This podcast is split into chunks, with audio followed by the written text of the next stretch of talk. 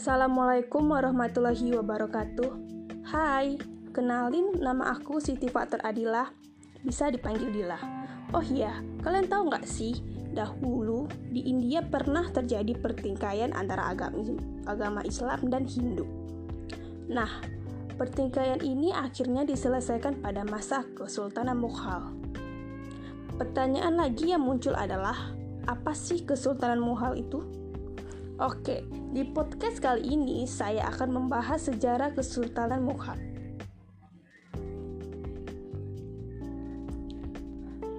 Kesultanan Mughal merupakan kerajaan Islam terakhir di India dan merupakan kelanjutan dari Kesultanan Delhi. Kerajaan ini dibentuk oleh Sultan Zahiruddin Muhammad Babur atau bisa dipanggil Babur Kerajaan ini terbentuk setelah terjadinya pertempuran dahsyat di Panipat antara Babur dan Ibrahim Lodi.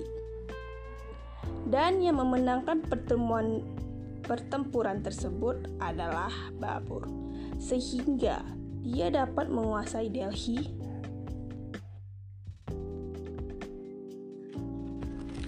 Pada masa kepemimpinan Sultan Babur, ia masih banyak menghadapi ancaman dari pihak musuh.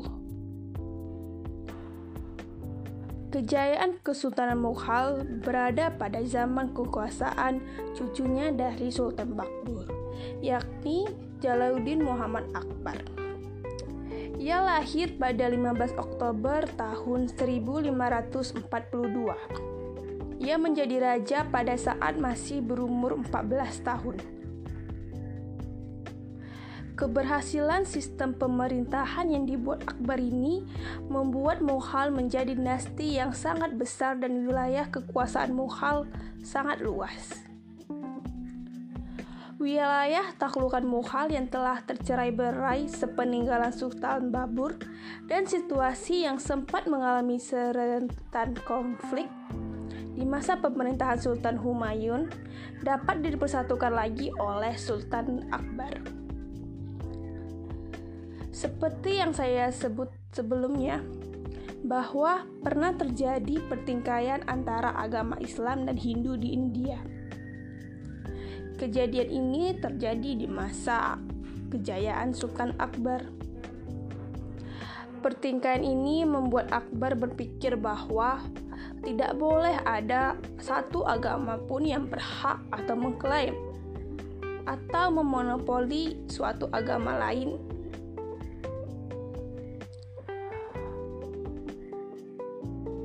atas kebenaran dibuatnya. Maka pada tahun 1952 tercetus suatu ajaran untuk memadukan unsur-unsur dalam agama Islam dan Hindu dan ditambahkan unsur agama lainnya. Kepercayaan yang menyusung toleransi ini diberi nama din ilahi. Nah, sekarang kita akan membahas keruntuhan Kerajaan Mughal. Keruntuhan Kerajaan Mughal terjadi dikarenakan kurang terencananya proses suksesi hingga menyebabkan terjadinya perebutan kekuasaan dan perang saudara. Selain itu, faktor lemahnya pemerintah membuat terjadinya disintegrasi. Selain itu, muncul pemberontakan dari orang-orang Hindu dan Sikh. Serangan dari Afgan, kebijakan menaikkan pajak yang tinggi, adanya kehidupan boros dan kemewahan di wilayah kerajaan.